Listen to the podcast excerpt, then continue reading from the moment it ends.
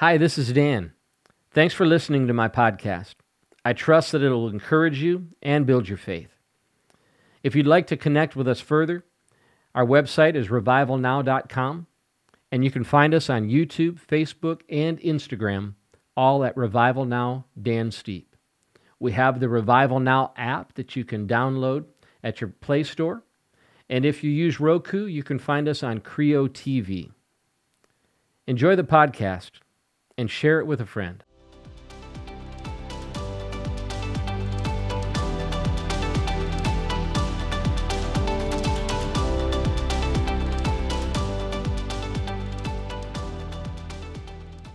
Hi, I'm Dan Steepe, and welcome to Spiritual Talk. This episode's being brought to you by Vollara with Active Pure Technology.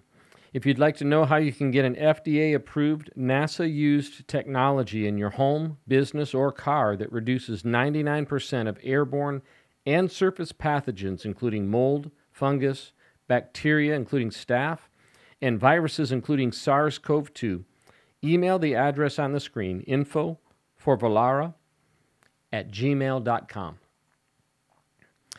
Thanks for uh, joining me for this episode.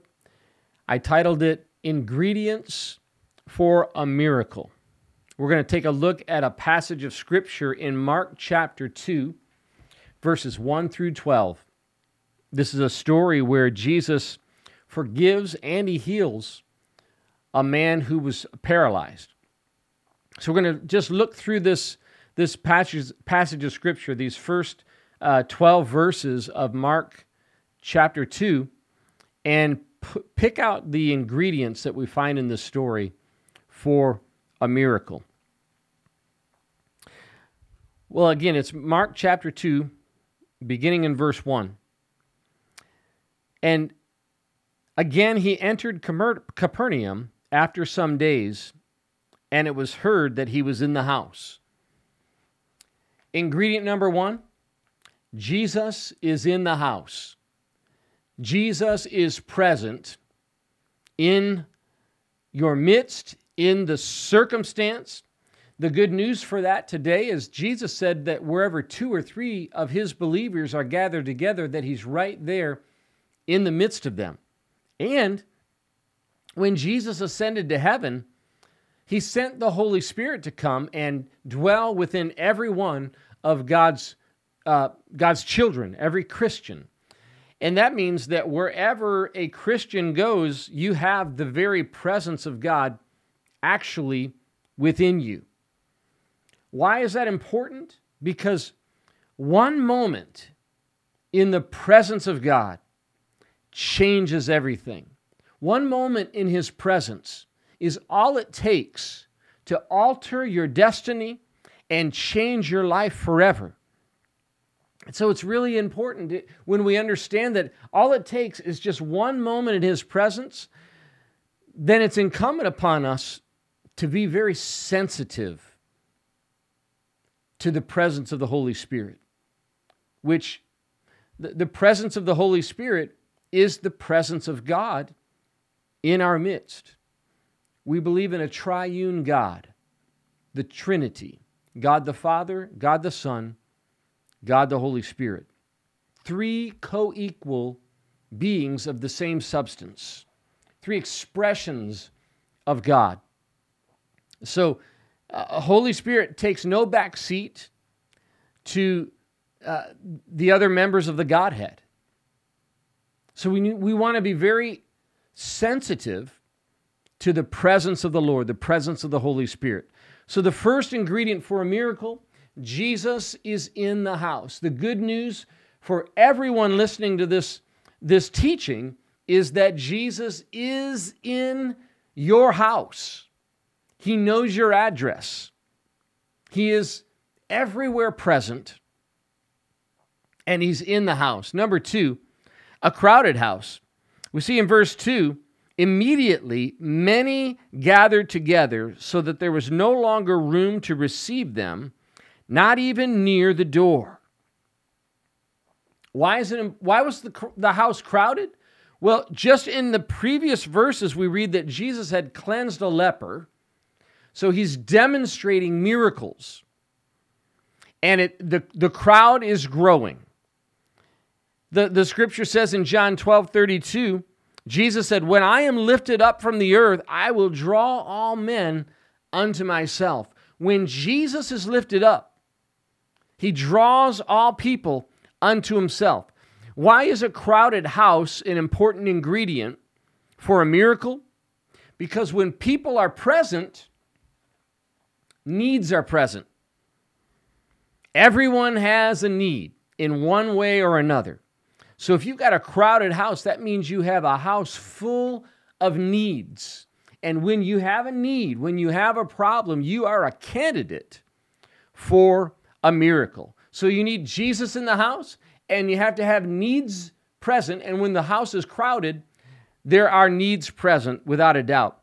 And then we see, continuing in verse 2 of Mark chapter 2, he preached the word to them. Next ingredient, right? Jesus in the house, a full house full of needs, and the word being preached.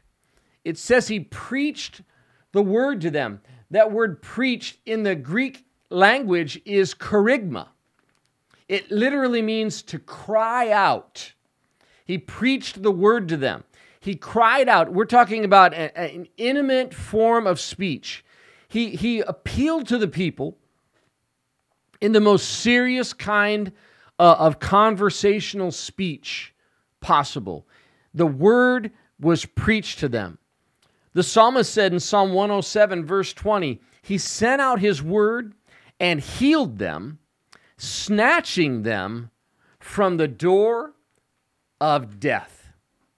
He sent out His word and healed them, snatching them from the door of death. In Mark 16 20, it says that the disciples went out and preached everywhere, the Lord working with them and confirming the word through accompanying signs. So God confirmed the word that the disciples preached through signs, through miracles, through wonders. That's why it's important that the word is preached because God will confirm his word through miraculous signs. Then we see in the story there's a problem. The problem is there's a man, a paralytic, and so there's your need. I'm sure there were undoubtedly many more needs present in the room, whether people realized they had a need or not. But here's a man that couldn't help himself. And this is a critical part of the story. Anytime you come before God and you think you can help yourself, you're not a candidate for a miracle. But when we come before God recognizing our need of Him, that we, and, and that's really, when you think about it, that's why and how people come to God. Most people ignore God until they come up against a situation that they have no answer and no solution for. This man could not help himself, and because he couldn't help himself, he was a candidate for a miracle. Now, here's another important ingredient, right? You, you, you have um, Jesus in the house, you have a crowded house, you have the word being preached, and you have the problem represented by the people in the house. But here's another important ingredient for a miracle, and that is concern. This man couldn't help himself. He was a paralytic. He could not get to Jesus. What did it take to get him to Jesus? Or another way of saying it would be to get Jesus to him. It took someone who was concerned about his condition. The scripture says, They came to him bringing a paralytic who was carried by four men. And when they could not come near him because of the crowd, they uncovered the roof where he was. And when they had broken through, they let down the bed on which the paralytic was lying. Now that's concern. They couldn't press through the crowd. they couldn't get him to Jesus. They were so determined, they were so concerned about his need that they, they made a hole in the roof and they lowered him down on a mat in the presence of Jesus. What does it take to see a miracle? Somebody to care enough to take action. The Bible says faith without works is dead. So I have a question for you. What won't you do to be God's hands and feet? Because that's what these people were. They were the hands and feet of God, bringing him to Jesus. What won't you do to be God's hands and feet? What price are you not willing to pay? I have to ask myself the question Am I more concerned with the loveliness of the building, as in this story, or the lostness of the sinner? These men were so concerned about this paralytic, more concerned than the building itself. I know people that in churches that really don't want people who uh, you know, have real issues and come from difficult situations to even come to church because they don't want them to mess the building up. Are you more concerned with the loveliness of the building or the lostness of the sinner? Am I more concerned with uh, my agenda? Am I more concerned with, uh, you know, what I have planned? Am I more concerned with what I'm trying to do in the moment than I am with the lostness of the sinner? Another way to ask the question is what is the Spirit of God concerned with? And how do my concerns match up with Him? Well, when you have these ingredients, Jesus in the house, a full house, the word being preached, a need, and someone concerned about that need, the result is a miracle. Verse 5 When Jesus saw their faith, he said to the paralytic, Son, your sins are forgiven you.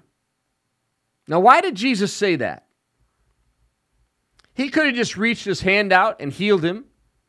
But instead, he says, Son, your sins are forgiven you. Why did he say that? Because Jesus does both an inside and an outside job. Jesus is more concerned with the lostness of your soul than he is even with the, the sickness or the disease that you may be carrying within your body. For Jesus said, What does it profit a man to gain the whole world yet lose his soul? What does it profit a man to have his body healed, but his spirit's not healed. So he performs an inside and an outside job. I mean, think about it this way how many times have you thought that you knew what you needed, only to find out that you needed something very different? This man might have thought he needed his paralysis to be healed, but what he really needed was for his sins to be forgiven. So Jesus said it that way Son, your sins are forgiven you, because he desires, he could see the whole man. He knew not only what he needed on the outside, he knew what he needed on the inside. The other reason that he said it is he was forcing the people to decide who he is. As the story goes on, some of the scribes were sitting there and reasoning in their hearts. No, the scribes were religious leaders. And they were reasoning in their hearts, why does this man speak blasphemies like this? Who can forgive sins but God alone? Exactly.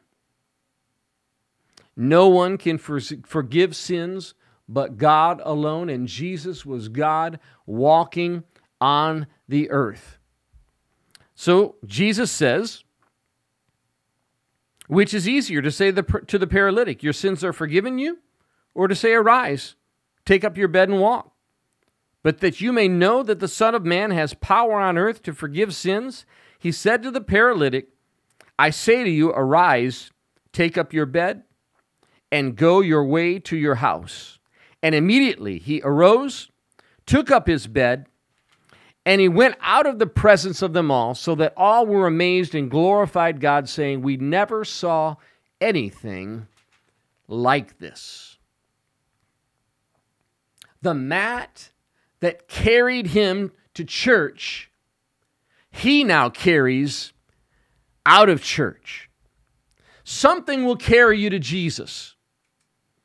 In this case, it was a, mat carried by four men that opened a hole in the roof and lowered him down to Jesus. Your prayers will carry you to Jesus. Your concern will carry you to Jesus. Your care will carry you to Jesus. Your vehicle will carry you to, G- to Jesus. Your brokenness, your sickness, someone else may carry you to Jesus, but you will carry that condition out by the power of God through Jesus Christ. The psalmist said in Psalm 16:11, "You will show me the path of life.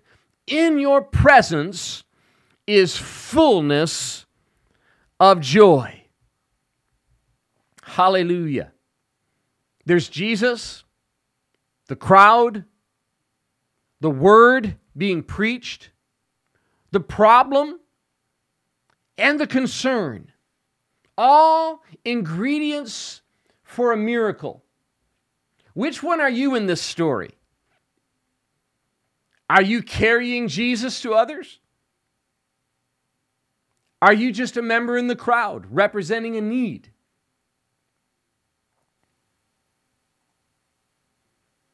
Are you the, the problem? Do you, do you have the problem in the story?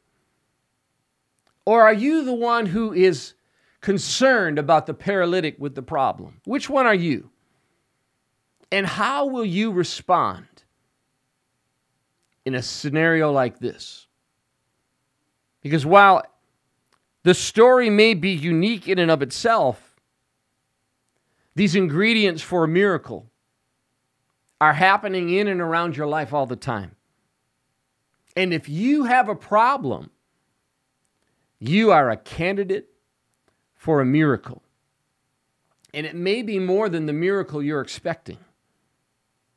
Jesus will not overlook the sinful condition of your soul in order to meet the physical need that you have in your body. He's willing, able, capable, and desiring to take care of both, to supply all your needs according to his riches in Christ Jesus. One thing we know everyone has a problem with sin. And Jesus has the only remedy. Will you allow your sinful condition one in which you cannot help yourself, will you allow that to carry you to Jesus today? I'd like to offer a very simple prayer. A salvation prayer that if you'll repeat this prayer out loud after me, Jesus will address the sinful condition in your life. The Bible says if you confess with your mouth that Jesus is Lord and believe in your heart that God raised him from the dead, you will be saved. So repeat this prayer out loud after me. Make this confession with your mouth, and you will be saved. And you can pick up your sinful mat and carry it out of here. Let's pray. Heavenly Father, I admit that I've sinned. I believe you died for my sins and rose from the grave to give me victory over sin and death. I confess my sinfulness. Please forgive me. And please come into my heart and life and make me a new person. In Jesus' name, amen.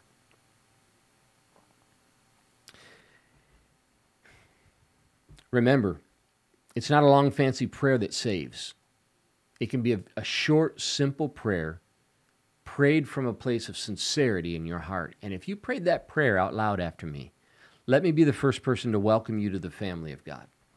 You're my newest brother or sister in Christ. The Bible says, Whoever calls on the name of the Lord will be saved. When you prayed that prayer out loud after me, you called on the name of the Lord. So, by the authority of God's word, I say to you that you're saved, you're born again, and you're on your way to heaven because you have Jesus in your heart. Please take a moment and go to my website at revivalnow.com. It's revivalnow.com. And if you'll go to that website, there's a big red button on the front page that says, I just got saved. Click that button, and it'll take you to a place where you can do a couple of things. Number one, you can view some video resources that I prepared for you to help you get started in your Christian life. The other thing you can do is fill out your contact information. And if you'll fill out your contact information, I'll make a threefold promise to you. Your information will not be used for marketing, solicitation, or any other purposes. Uh, your, your information won't be shared with anyone else, and you won't end up on an email list or anything like that. Number two, I'll pray for you by name because now I'm going to know who you are. And number three, I want to send you some resources that'll help you get started in your Christian life. So just go to revivalnow.com, click I just got saved, and follow the prompts. Thanks so much for spending this time with me. This episode is being brought to you by Vollara with Active Pure Technology. If you'd like to know how you can get an FDA approved NASA used technology in your home, business, or car that reduces 99% of airborne and surface pathogens, including mold, fungus, bacteria, including staph, and viruses, including SARS CoV 2, email the address on the screen info for Vollara at gmail.com. Thanks again for uh, taking this journey together with me. Until we meet again the next time, be blessed in Jesus' name.